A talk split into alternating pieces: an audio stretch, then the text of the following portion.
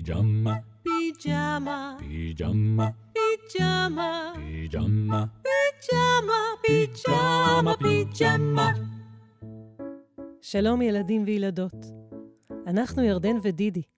עוד רגע נקריא לכם סיפור שקיבלתם מספריית פיג'מה. אם תרצו, אתם יכולים להחזיק ביד את הספר שלכם ולדפדף איתנו יחד. בכל פעם שיישמע צליל של דפדוף, סימן שהגיע הזמן להעביר דף. מוכנים? מתחילים. המכונה, כתב ארז חדד, איורים אביאל בסיל, הוצאת כנרת בית הוצאה לאור.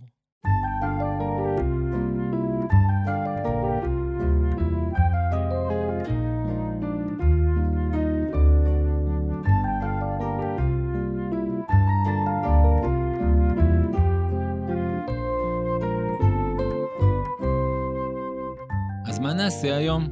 שאל דוד את סבא ראובן שבא לקחת אותו מהגן. אנחנו יכולים לבנות משהו. ענה סבא. כן, נבנה מכונה, קרא דוד. מכונה?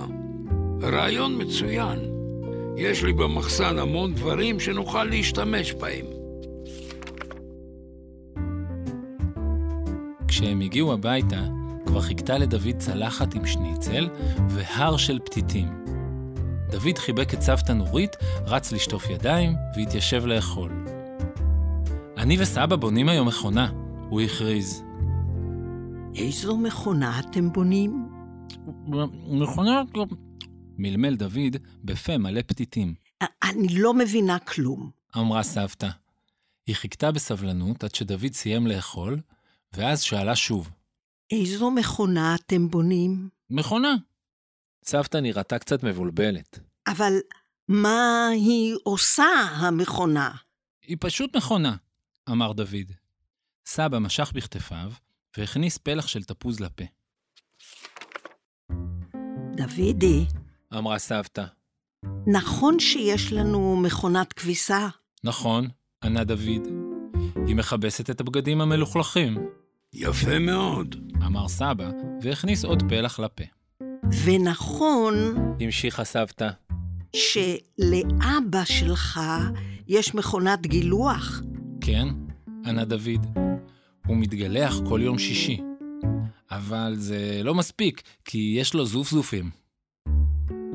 זה באמת נכון. צחקה סבתא. אז במכונת כביסה מכבסים, ובמכונת גילוח מתגלחים. לכל מכונה יש תפקיד. סבא, אמר דוד, אפשר כבר לבנות את המכונה? סבא חייך ואמר, כן, בטח. הוא הכניס את הפלח האחרון אל הפה, ושניהם צעדו יחד אל המחסן. למחסן של סבא ראובן קוראים המערה של עלי סבא. יש בה את כל הדברים הכי שווים בעולם. דוד הביט סביבו בסקרנות. נו, מה אתה אומר? אמר סבא, מה המכונה שלנו צריכה? דוד לא ענה. הוא התחיל להסתובב בין החפצים שהיו פזורים במחסן, ומדי פעם נעצר. הרים משהו, מישש אותו ולפעמים גם הריח. סבא שלף זוג גלגלים של מכונית חשמלית. היא נוסעת, המכונה שלנו? הוא שאל. לא, ענה דוד, בשביל זה לא צריך מכונה, יש את האוטו שלך. טוב, אמר סבא, והרים פלטת עץ גדולה. מזה אפשר להכין כנפיים של מטוס. היא מעופפת, המכונה שלנו? לא, ענה דוד, אני בכלל לא אוהב לטוס. כשטסנו לאילת כמעט הכיתי. אה, אולי היא מכונה שמכינה סלט? ניסה סבא. אני אוהב רק את הסלט של סבתא. ענה דוד מתוך קרטון מלא בחלקים ממתכת. סבא נאנח, התיישב על הכיסא המיוחד שלו, והעיניים שלו כמעט נעצמו. דוד המשיך להסתובב בין החפצים, כשפתאום נשמעה צעקה. יואו! מה זה? סבא ראובן קפץ בבהלה, וראה את דוד מנופף בידו כמו שודד ים בקרב חרבות.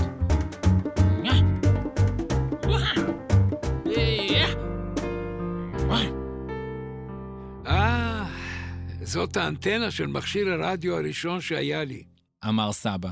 בזכותה יכולתי להקשיב לתחנות רדיו של ארצות רחוקות. זה מעולה בשביל המכונה שלנו, אמר דוד והמשיך בחיפושים. הוא הרים מהרצפה סמרטוט מלוכלך. מה זה?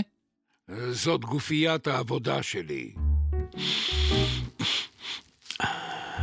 סבא רכרח את הגופייה ועצם את עיניו. עדיין עם ריח של שמן מכונות ישן וטוב. סבא, אתה יכול לקשור אותה לאנטנה? שאל דוד, וסבא קשר את הגופייה אל האנטנה בקשר חזק. דוד הצביע על מנוע של אופנוע ישן, וסבא אמר, 1963, מקום ראשון בארץ. דוד נענה על לול תינוקות ישן כדי לבדוק עד כמה הוא עוד חזק, וסבא אמר, הלול של אמא שלך. בניתי אותו בעצמי. דוד המשיך להסתובב, וסבא המשיך לספר.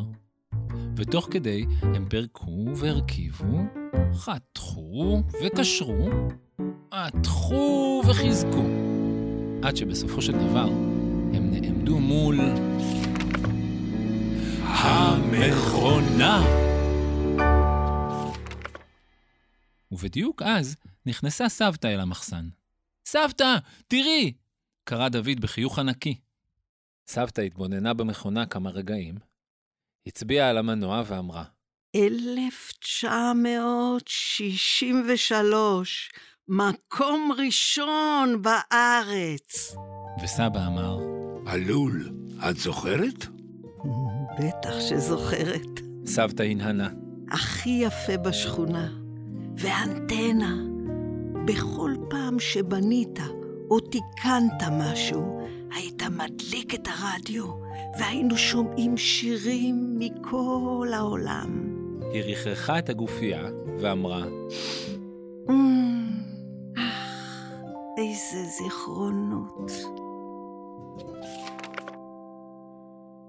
דוד הביט בסבא ובסבתא, ושם לב שלשניהם היו קצת דמעות בעיניים. אתם עצובים? הוא שאל. בכלל לא. אמר סבא וחייך אל סבתא.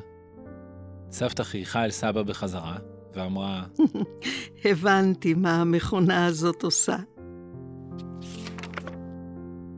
גם אני! אמר דוד וטיפס אל ראש המכונה. היא פשוט עושה אותי שמח! הוא צחק ורקד ריקוד מיוחד של מכונות.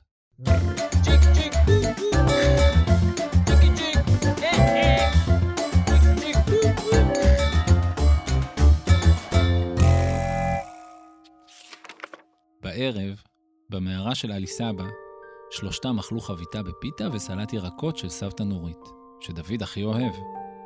ובאוויר היה ריח נהדר של שמן מכונות ושל זיכרונות.